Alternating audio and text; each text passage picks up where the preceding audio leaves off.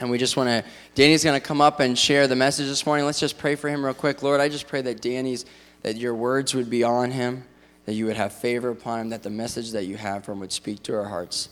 Amen. Amen. Thank you. Good morning. Well, we are at the beginning of our study through the book of Acts and just have looked forward to this series for, for a while. I, I believe it just will flow out of what we did previously when we were talking about uh, discipleship, our Go series, because really what we see in this book of Acts is how God mobilized the church, how God gathered his disciples together and gave them direction and allowed them to really be the body of Christ here on earth, how they were able to, to do the works of Jesus, say the words of Jesus, to take on the, the mission and the ministry of Jesus. So let's go ahead and pray because I, I, this passage that we're looking at today in Acts chapter 3, I, I think is especially powerful and poignant for us. So, Father, we ask again that you would come, allow me to be, uh, be clear, allow me to communicate those things, and, and that we could just glean a, a harvest from, from this particular chapter. So, come be with us today, Lord. Speak to us in Jesus' name. Amen. Now, how many of you were here last weekend, or at least listened online to Derek Morphew's talk? Just Okay, probably about half, maybe a little bit more. Last week, let me just give a, a, a, very, very short summary of what our guest speaker last week talked about. It, we sort of took a break from the going through the book of Acts, but in a very real sense, what Derek taught about was so central and foundational to what we are going to be seeing and, and looking at in the book of Acts. Derek talked about uh, the theology that is oftentimes referred to. Uh, as, as the theology of the already and the not yet. And just simply put, what, what Derek brought light to is, is a, a thread through the scriptures where we are now living at a time when the kingdom of God, the reign and the rule of God, has come to earth.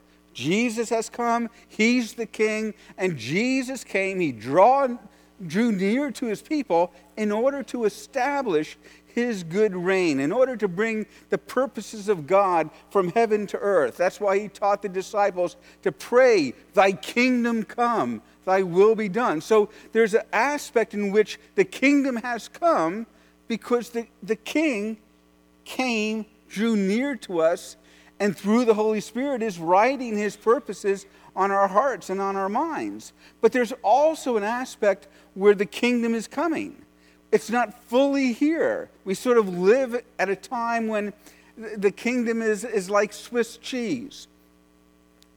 Work with me on this.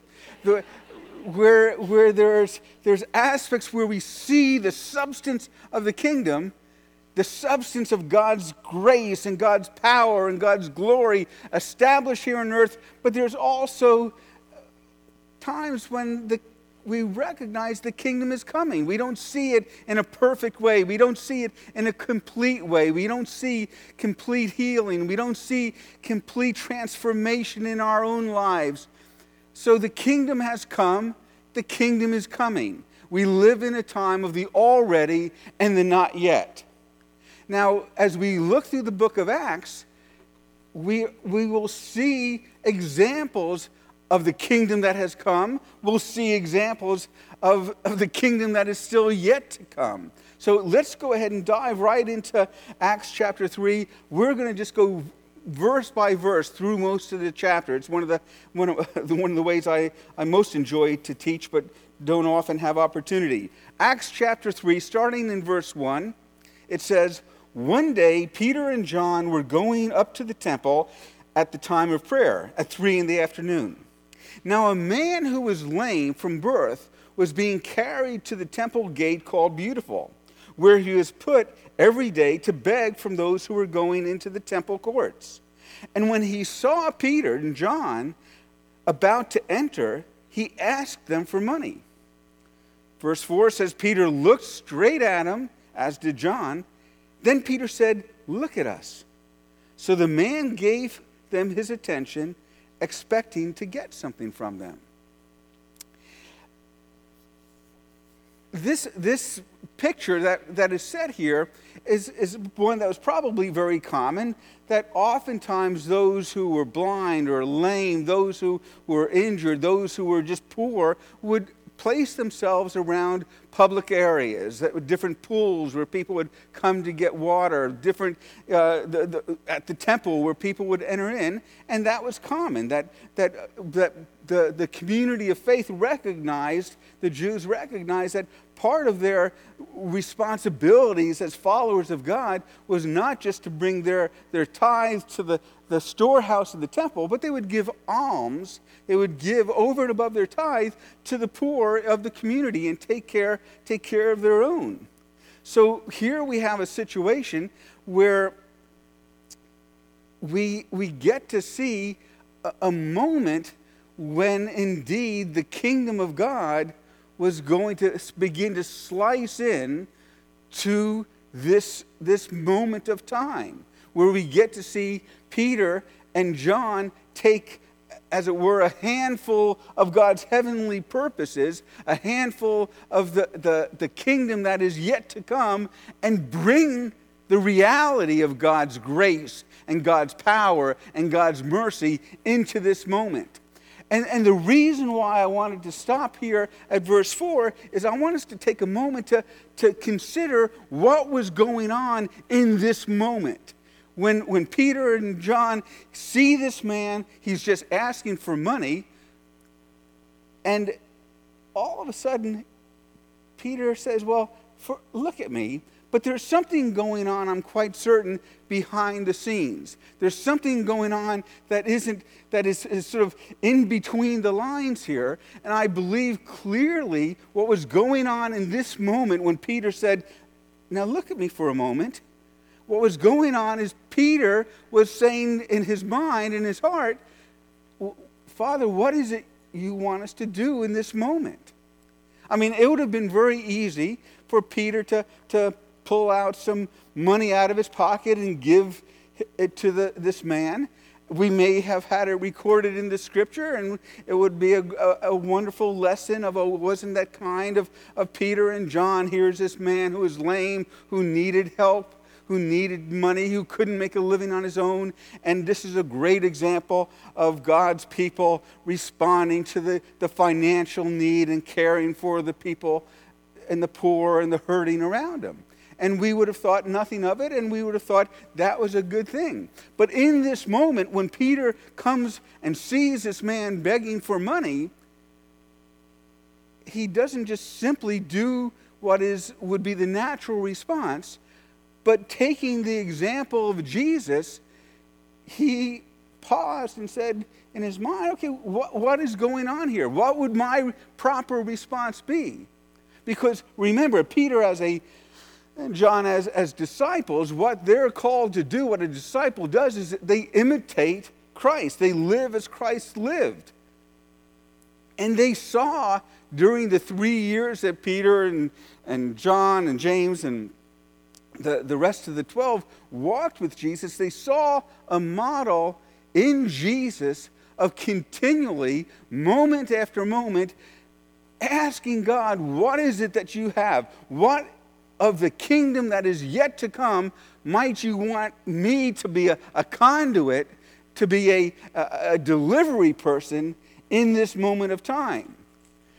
Throughout the book of John, the Gospel of John, Jesus regularly talked about how he lived his life continually saying, Father, what is it that you want to do in this moment? In other words, Jesus, though he was fully God, he took on the form of man and he lived as he calls for us to live. He, it says in, in Philippians, he put aside his God privileges, his God prerogatives, and lived like us, humbled himself to live like a human being to begin to allow by the Spirit of God that filled him at his baptism to say, Father, my life is to serve you. What is it that you want in this moment? In John chapter 5, verse 19, Jesus said, The Son of Man, speaking of himself, that is one of his titles, the Son of Man can do nothing by himself. He can only do what he sees the Father doing. So, as Jesus walked through Galilee, as he walked through Jerusalem, as he lived his life there, he was constantly saying, Father, show me what you're doing. Father, give me your eyes so when I see individuals, when I see circumstances unfold before me, I'm not just sort of shuffling through life, just putting one foot in front of the other, but I'm, I'm trying to capture what is it that you're doing and then taking that, that handful of that future kingdom and bringing it into time and space. In John chapter 8, he says, I speak just what the Father has given me. So G- Jesus not only watched and, and what the Father was doing with his spiritual eyes, but he, he listened to that small voice within his heart and listened for the, the, the, the promptings and the nudgings and, and that, that voice of God directing his step. His steps. And, and again in John chapter 14, Jesus said, The words that I speak, I don't speak on my own authority, but it's the Father who lives in me. Speaking of, again, the ministry of the Holy Spirit, the same Holy Spirit that lives within us and indwells us. So the apostles watched Jesus live his life waiting and, and, and giving moments of, of, of consideration of, Father, what are you doing in this moment? Rather than just stumbling into through life as, as though it has no account. And I believe that's what was going on in Peter's mind right here in Acts chapter 3. He sees this man at the, at the gate of the temple asking for money. And rather than just immediately reaching into his pocket, it, there was that pause look at me. And in that moment between these verses, there's, Father, what is it that you have? What is it that you want to do? Is it simply to give him money? And then Peter, by the Spirit, realized well, well there, there's, a, there's a divine appointment that God has set up here. There's something more because he, for Peter, and it ought to be the same way with us, he recognized that God has the right to write things into, into my appointment book. He can set my, my day's agenda. He's the one that, that directs my steps. And if He wants to interrupt my life with His purposes, what an honor, what a privilege. That's what was going on in this moment.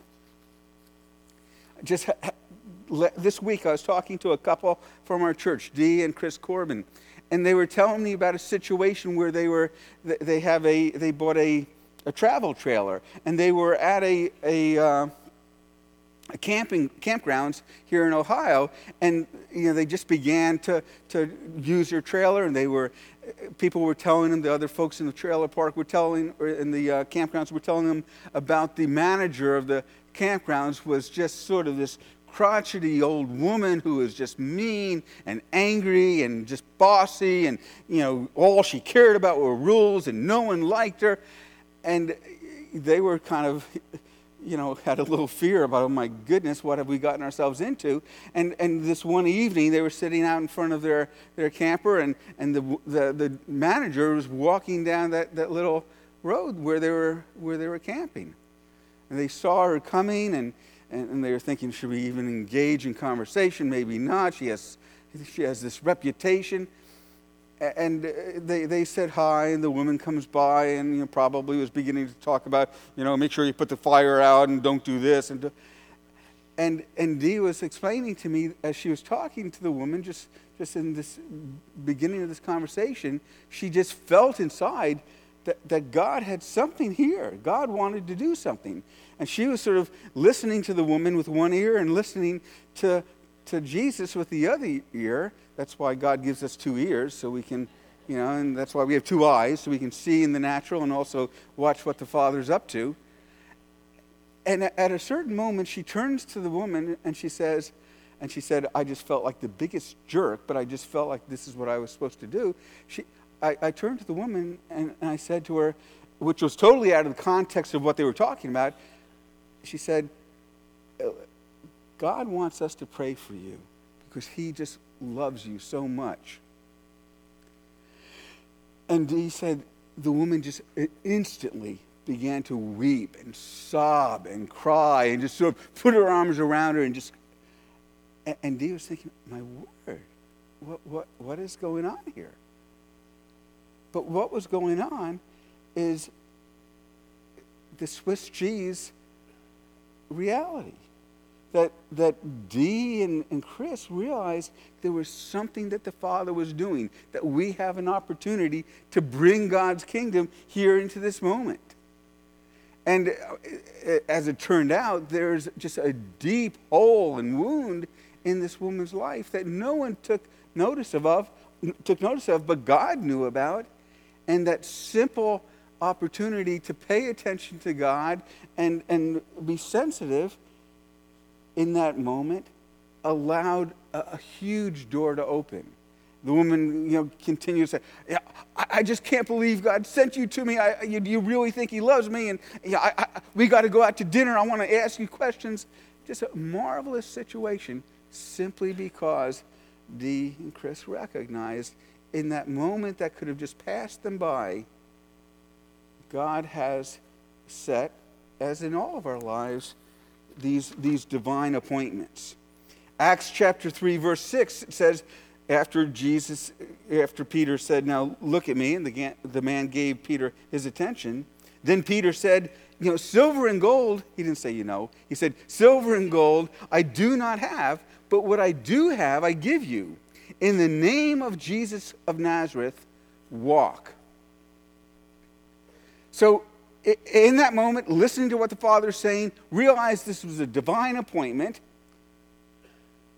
and then turned to the man. He said, Listen, I don't have any, any silver or gold, any money to give you, but what I do have, I'm more than happy to give. And he turns to the man, in the name of Jesus Christ, walk.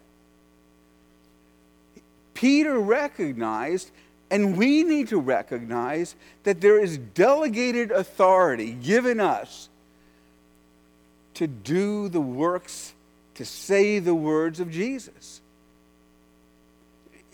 Peter didn't say, by the authority that I have in and of myself, or because I'm such a great godly man, but it was in the name of Jesus Christ, on his behalf, as one who has been delegated authority by the king himself walk. Delegated authority, backed up by God's power. You know, I've shared this before. Many of you may know that, that uh, for years now I've been uh, a police chaplain. Initially, I was, became a police chaplain in Reynoldsburg, and, and now I'm a police chaplain here. And I mean, to be honest with you, the only, the only reason I became a police chaplain is because a friend of mine who worked for the Reynoldsburg Police Department said, Hey, listen, we're looking for a police chaplain. Would you be interested? I said, Do I get a badge? And he said, Yeah. I said, I'm your man. You know, and I, I grew up playing cops and robbers and this and that. I get a badge, and this is a, this is a no brainer. But so they, they, they gave me a badge, and it was probably just a matter of weeks after I had become a police chaplain. I was driving and I came upon just a real serious accident. The, the police were already there, and I pull over because I'm a police chaplain. I got a badge.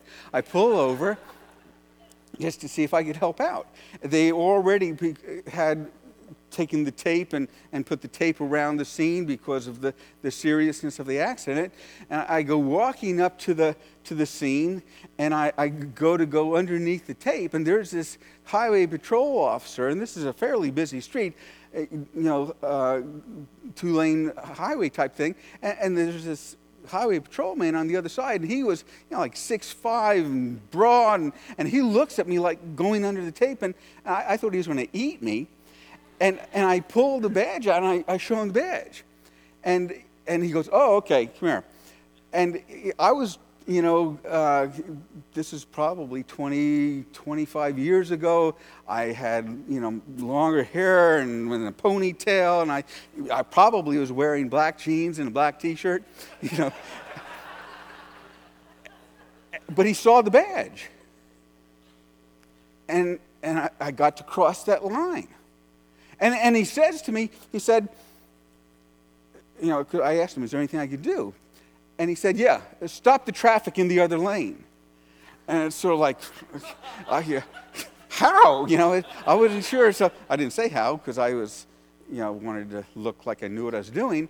So I sort of looked at him and said, Take the badge, put it around your neck, go into the other lane and put your hand up and say stop. So I put my badge around my neck. I go into the other lane, you know, with my legs, and I put my hand up, and they stopped. They stopped. What, what I came to realize is that th- that badge meant I had the authority to do that, and the power of that department stood behind me, and they respond, responded. What, what we need to recognize is that as, as Christians, as followers of Christ, as disciples of Christ, we have a delegated authority given us. We have the authority to take God's purposes, not our own purposes, not our own wishful desires, but God's purposes, and bring them from heaven to earth. We have the authority to cross over that line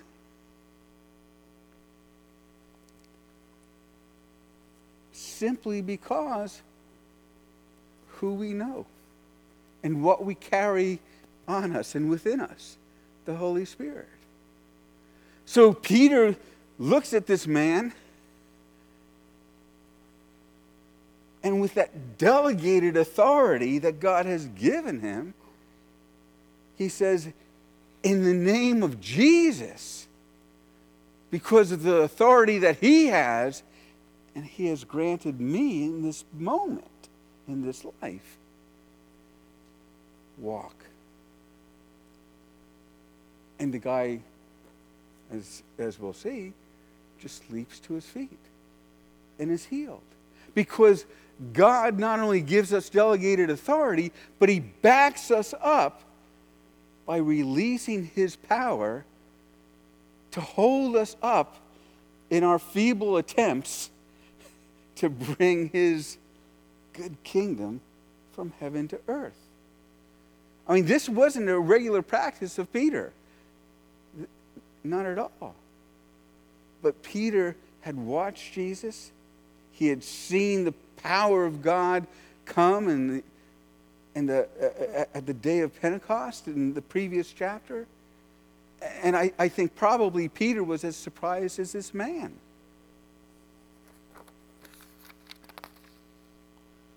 You know, just as, a, uh, as an aside, when we pray for people up front, when you pray for people in your small group, when you offer to pray for your neighbor or a co-worker, I, I want you to realize the same authority that was delegated to Peter is delegated to you. The same power that backed Peter up, the same power that raised Jesus from the dead is there to be released to do his purposes. And, and notice, just as an aside, it, it was not some eloqu- eloquent prayer that, that Peter prayed. It was just walk.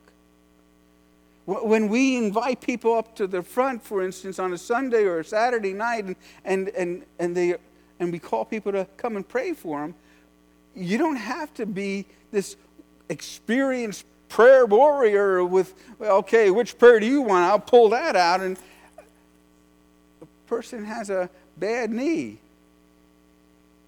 a prayer like, pain go away, get healed, headache go, is, is the way Jesus prayed and the way we pray. Moving on in Acts chapter 3, verse 7, it says, Taking him by the right hand, he helped him up, and instantly the man's feet and ankles became strong. And he jumped to his feet, began to walk. Then he went with them into the temple courts, walking and jumping and praising Peter. No. Walking and jumping and praising God. And when all the people saw him walking and praising God, they recognized him as the same man who used, who used to sit begging at the temple gate called Beautiful. And they were filled with wonder and amazement at what happened to them. When the power of God comes through his people, when God backs up us, when we step out with that delegated authority, and brings his power from heaven to earth, whether it's for healing or transformation or a word of encouragement or hope, when we step out and do the ministry of Jesus with words and with actions, the result is that God gets glory. It's not so we can get glory, it's that God can get glory.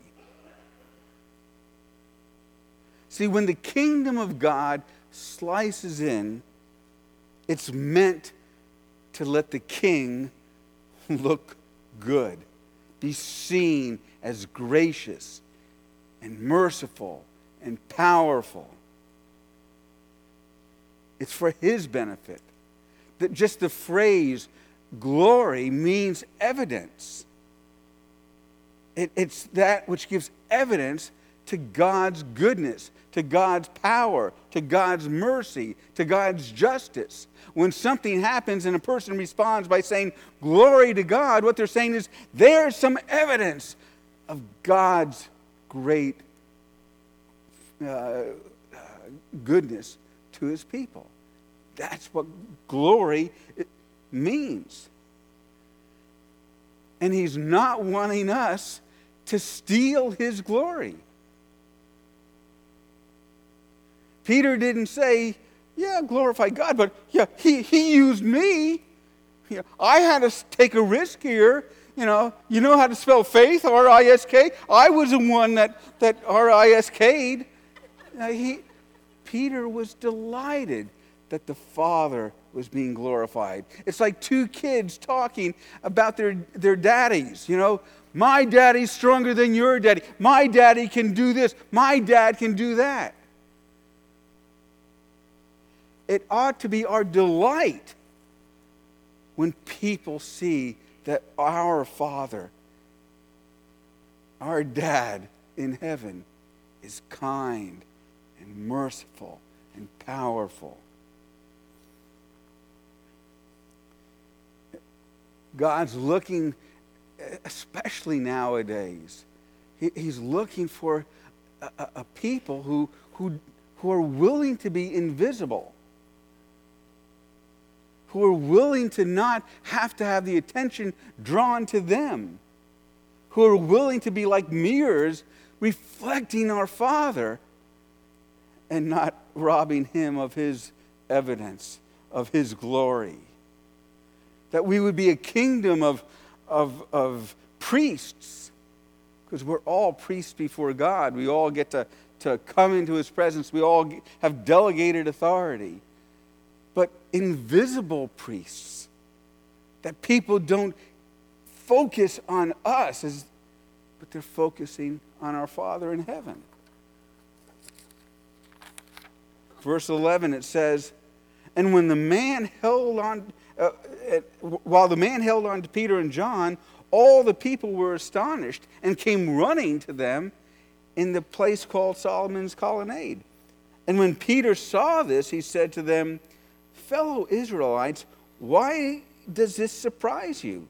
Why do you stare at us as if by our own power or godliness we made this man walk? I, not only does Peter want the, the Father in heaven to get the glory, but he wanted to make sure that he kept his own ego in check. Why are you staring at us? even when people wanted to, to put him on some pedestal. Why are you staring at us? This is all about Jesus. Jesus gets reflected through his people. A disciple is able to, to, to do the works of the master. So the master gets, gets credit. Peter kept his ego in check. God's looking for people who are willing to do that as well.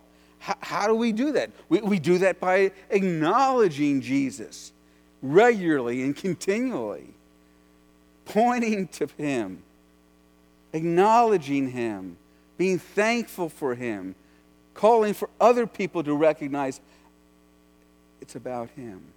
When Penny and I and many, many others came to plant this church, you know, I, there were evenings, nights when I'd lay there in my bed thinking, what in the world have I gotten myself into?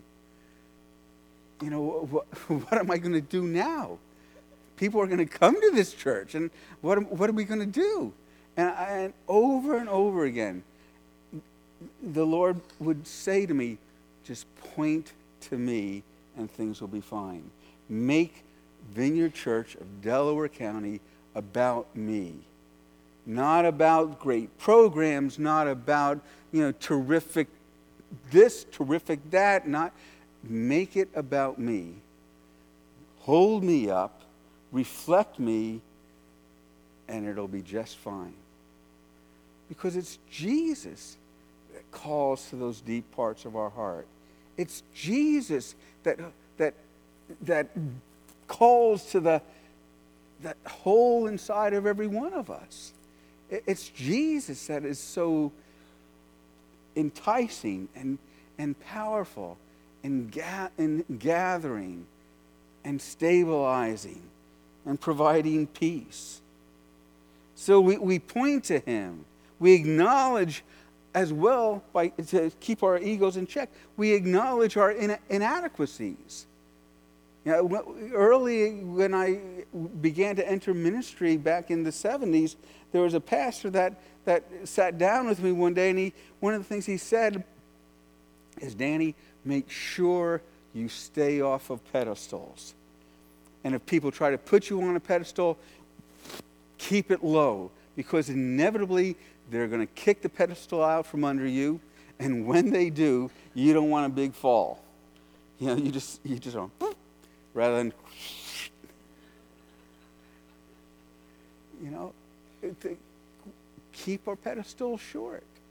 Whether it's just being a, a, friend to a neighbor, whether it's, whether it's uh, teaching a class, leading a home group, you know, helping with worship, teaching Sunday school, remember who we are. Because, see, if someone else doesn't kick the pedestal out from under you, God is more than willing to do that. To remind us of just who we are and that we're, we're, we're just utterly dependent on Him. He, he, he's the good guy, He's the powerful guy. He, he's the one that is so loving and so gracious and so kind. And we've all been recipients of that. He's the one that our lives can point to. And we can we can just love the privilege that He's willing to use us.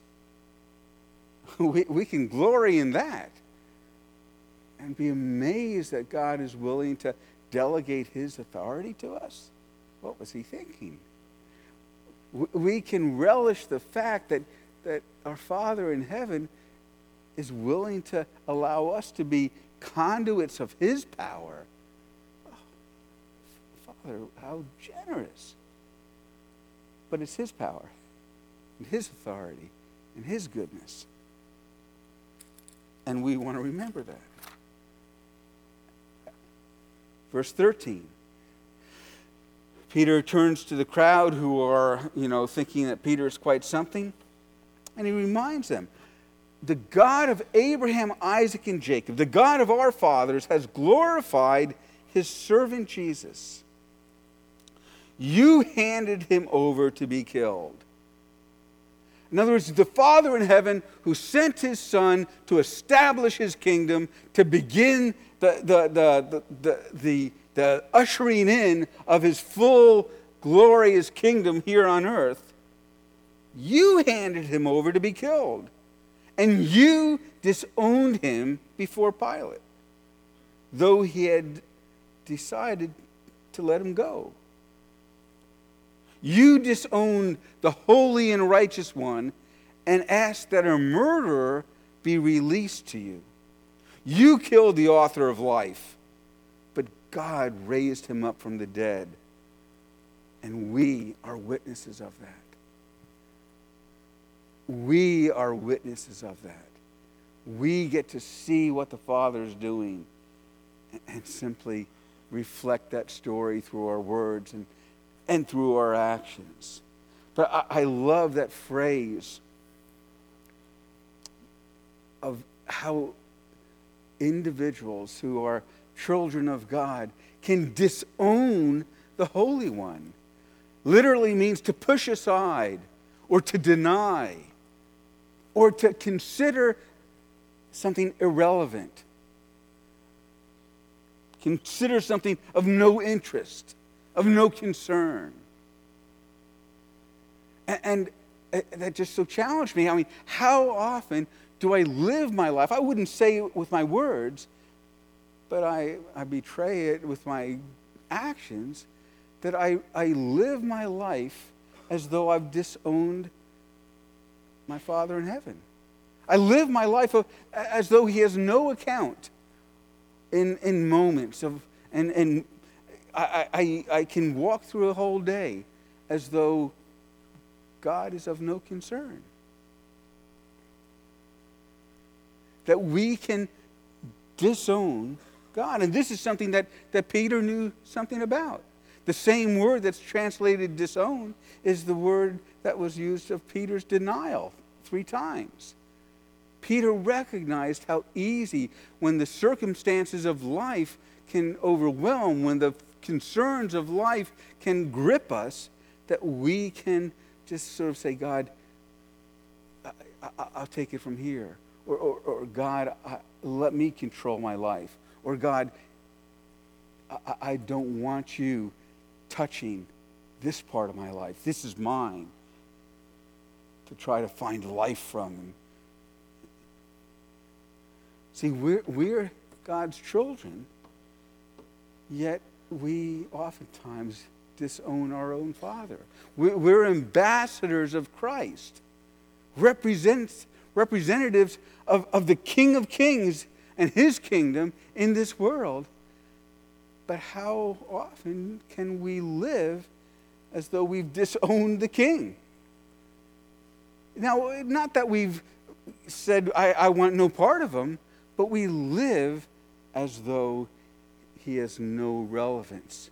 He has no uh, impact in this area at this time of my life. We forget our purpose. We forget who we are. And what happens is we begin to try to find life, not knowing we've disowned the one who gives life, the author of life, we try to find life and fulfillment and purpose and hope and peace from things of this world rather than the one who created us and the one who invites us to draw near to him. So we try to suck life out of our careers. We try to pull life out of our, our, friendships. We try to pull life out of education and what degrees we have. We try to pull life out of our, our social status and who we know and who knows us. And all of those things are just fine. There's nothing wrong with education. There's nothing wrong with friendship. There's nothing wrong with, with having a, a, good job and career. But there's something that is desperately wrong if we think that is what gives us identity or value or hope or peace.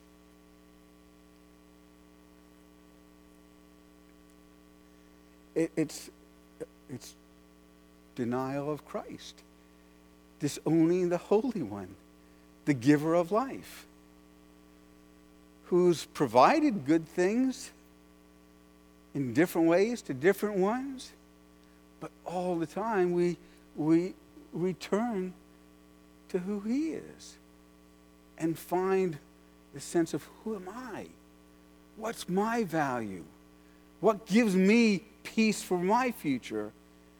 Doesn't come, well, I think I'm going to get that raise. Or I think this job will, will make me feel like I'm, I'm something. Or, or getting married or having children or not being married and not having children. No, it's finding life from the giver of life, from the Lord of life. Jeremiah, Jeremiah talks about how we, we try to dig wells in this world, figuratively speaking, trying to find living water and refreshment. But he says those, those wells are empty, they're broken. They can't hold water, they can't provide life. And God is looking for people who are willing to put their shovel down and say, I, am no longer going to try to find identity and peace and hope, security from things of this world. I'm going to lay the shovel down, climb out of that well, and, and grow in my ability to receive from, from you. To come and, and find my value and purpose from you. And I, I assume you guys are like me. That, that you repeatedly disown, count as irrelevant, or just forget about the relevance of God as you walk through your days. That, that you find yourselves oftentimes trying to suck life out of the things of this world. Know, I got a 50 inch TV. I'm something. I drive this car. I have this job. Look who my friend is. And, and it's not as if any of those things are bad again. It's just that we say, Father, thank you for these things. But I want to know you, and I want you to speak to me and write in my heart and my mind those things that give me a sense of, of self rather than trying to get life through counterfeit means. Verse 16 it says, By faith, Jesus, uh, Peter again is talking to the crowd, and he's trying to make it clear to them. He says, By faith in the name of Jesus, this man whom you see and know was made strong. It is Jesus' name and the faith that comes through him that has completely healed him, as you can see. When, when Peter's talking about faith, and I could do a series on that, but let me just simply say this. It, when he talks about faith, he's not talking about mustering some feeling He's talking about faith in the biblical sense, which means to lean on, to be utterly dependent upon, to rely on. Peter says it's, it's not just faith, like back in the 60s, we'd say, hey, keep the faith, brother. It's what is the object of our faith? What is it that we lean on? And he says, Be aware, Peter says, it's my reliance on Jesus in this moment that resulted in this. It's Jesus that used me as a, as a conduit of his power. A conduit is that pipe that they run wires through. The conduit doesn't carry the power or it doesn't have power. It's just a pipe that, that carries the electricity through it. We're conduits of God's power, of God's grace, of God's mercy, but it's God. It's Him and our reliance on Him. And, and all too often, we, we don't rely on Him, especially within the church. It, it's easy to, to hype things. You know, you may have noticed when we have ministry time, whether it's at a small group or whether it's here on a, on a Sunday morning, I mean, it, it, there's not a lot of screaming and yelling and hype and, and pushing, and, and it, as though we can muster up enough fervor that maybe God will think something's going on down here and he'll show up. Or if he, even if he doesn't show up, well, at least it'll look and feel like God's doing something. So we'll just we'll try to hype it up. To the contrary, we don't want to hype things up. If God shows up, God shows up. When we have testimonies of healing, we talked, talked about someone last night who, who just in the last month or so responded to a word about rheumatoid arthritis and, and, and was healed and was taken by his doctor off of all medication that he had been on for years and years and years. God healed him. That's what I want. Yeah, it's a good, good deal. But that's what we want to count on. You know, one of the reasons why we don't have lots of smoke machines and, and, and fancy lights and this and that is because if we're going to be grabbed by the, the presence and power of God, let it be the presence and the power of God and not just something that we manufacture in case He doesn't want to do anything with us. Let's glory in Him and not say, well, we'll glory in Him if and when He shows up, but in the meantime, we'll make it look like He's shown up. That's not going to happen. And, Peter makes it clear it's by faith in Jesus this man has been made well. It's not some methodology. It's not that I paid attention to the prayer that brings healing to lame people. No, it, it's not some methodology.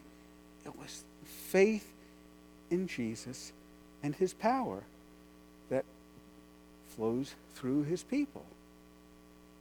And, and in fact, I, I, think Jesus hated the thought, and, but knew that it's, it's part of human, our human frailty that we want methods.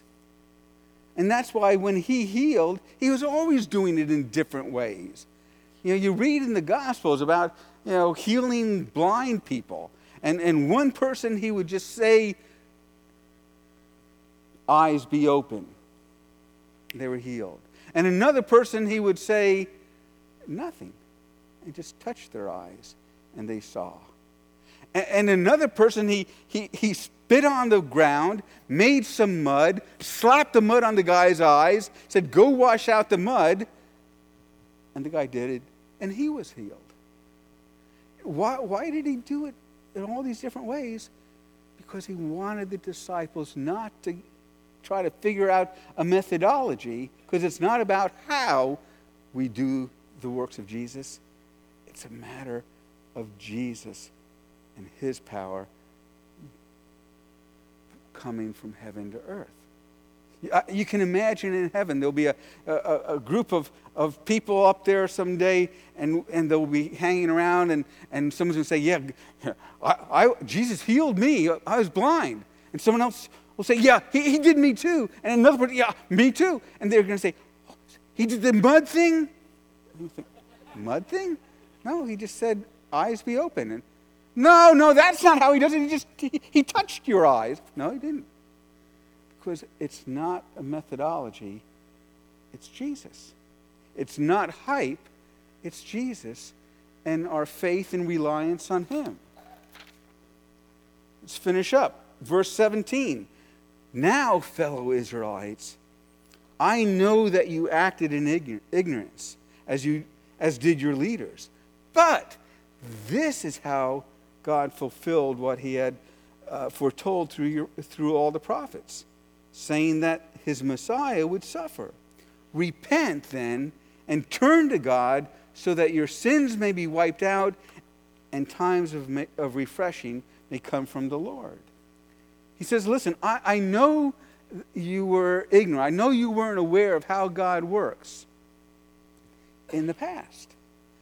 But now you understand.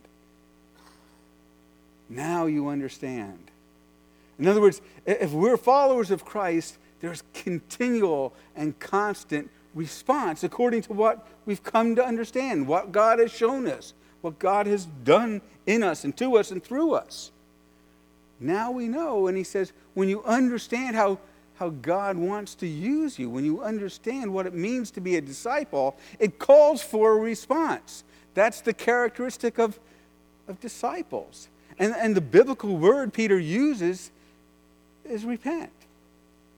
Now, too many of you think repent means to beat yourself up.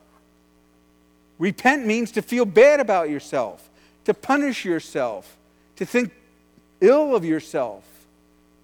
Repentance has nothing to do with that.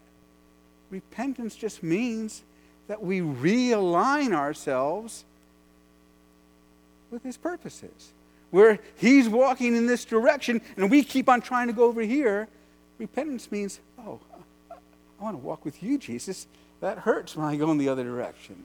Repentance simply means to realign yourself with God's purposes, knowing that you're going to drift away again, and knowing that He'll forever and continually invite you to come back and get in step with His plans for your life and purposes for your life. Repentance is just a an continual invitation into restored relationship. And repentance has gotten a bad rep. The early church used to talk about the grace of, of repentance. It was something that they loved, that there's a forever invitation to return and to restore our walk with Him, to get in line with Him, to walk side by side with Him, to be used by Him. Repentance speaks of a, of a homecoming where we again, having been reminded of the, the privilege of, of walking with Him, get to move on and say, Father, what do you have in this moment? How might you want to use me? Why don't you stand up?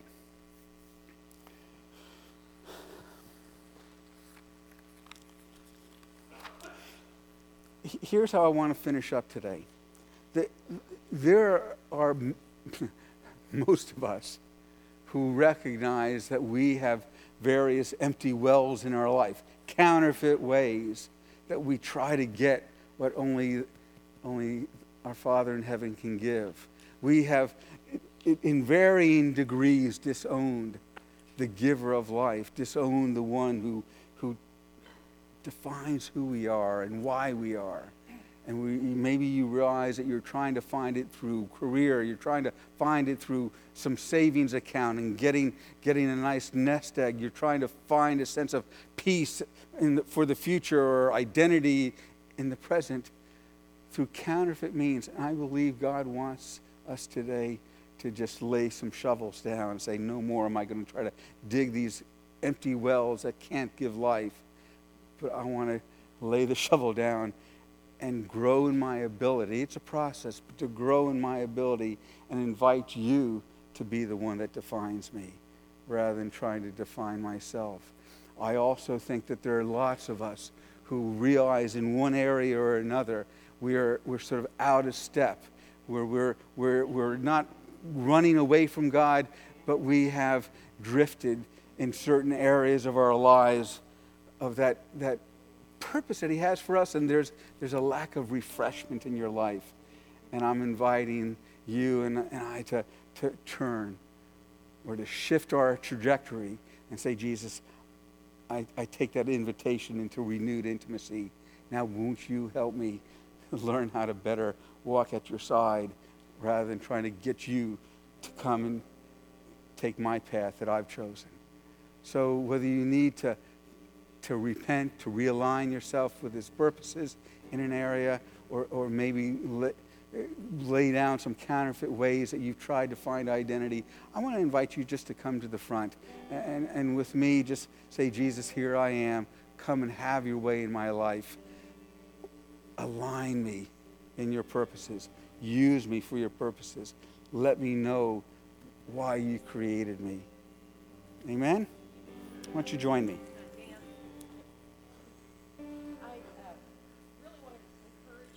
Onto that word about the refreshment. The Lord really wants to refresh uh, some of you here today, but also He wanted to do some healing and kept speaking to me about people with um, problems in their legs. And I, I I don't know if it had to do with the story, but really strongly, the Lord kept speaking to me. People with uh, joint problems, you know, hip joints, knee joints, uh, your ankles, your, all the way down to your feet.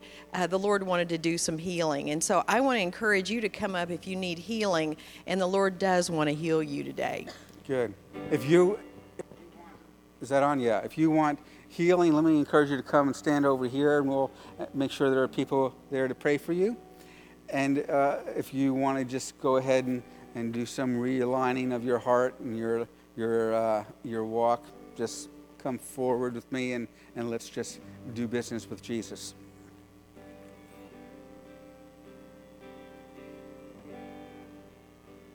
Splendor of a king. The splendor of the king clothed in majesty. Let all the earth rejoice, all the earth rejoice. And he wraps himself in light, and darkness tries to hide, trembles at his voice trembles at his voice. How great and how great is our God. And sing with me, how great is our God. And all will see how great, how great is our God. Father, we come before you right now and we respond to that invitation into intimacy, that invitation into, into purpose, that invitation to walk with delegated authority in your plans, your created purpose for our lives. Lord, we abandon the, the, the, the counterfeit ways that we've tried to find out who we are or establish our, our sense of self. Father, won't you begin uh, that ever increasing process of speaking to us, revealing to us why you made us. Father, we speak to, to physical injury and pain. And we say, Pain be gone in Jesus' name. We speak to bones, legs, ankles, feet be healed in Jesus' name. We speak to cancers, be healed in Jesus' name. We take that authority, Father, that you have given us. You say, Be whole and well physically, emotionally, spiritually. We take hold of the refreshing of your kingdom, the refreshment that comes from walking side by side with a Heavenly Father, walking side by side with one who knows us. Refresh us, Father, from weariness. Refresh us from wandering, trying to, to find purpose and meaning. Refresh us by showing us yourself. Come, Holy Spirit. Let us see ourselves by looking at you. We bless what you're doing we ask for more, more, and more of your kingdom.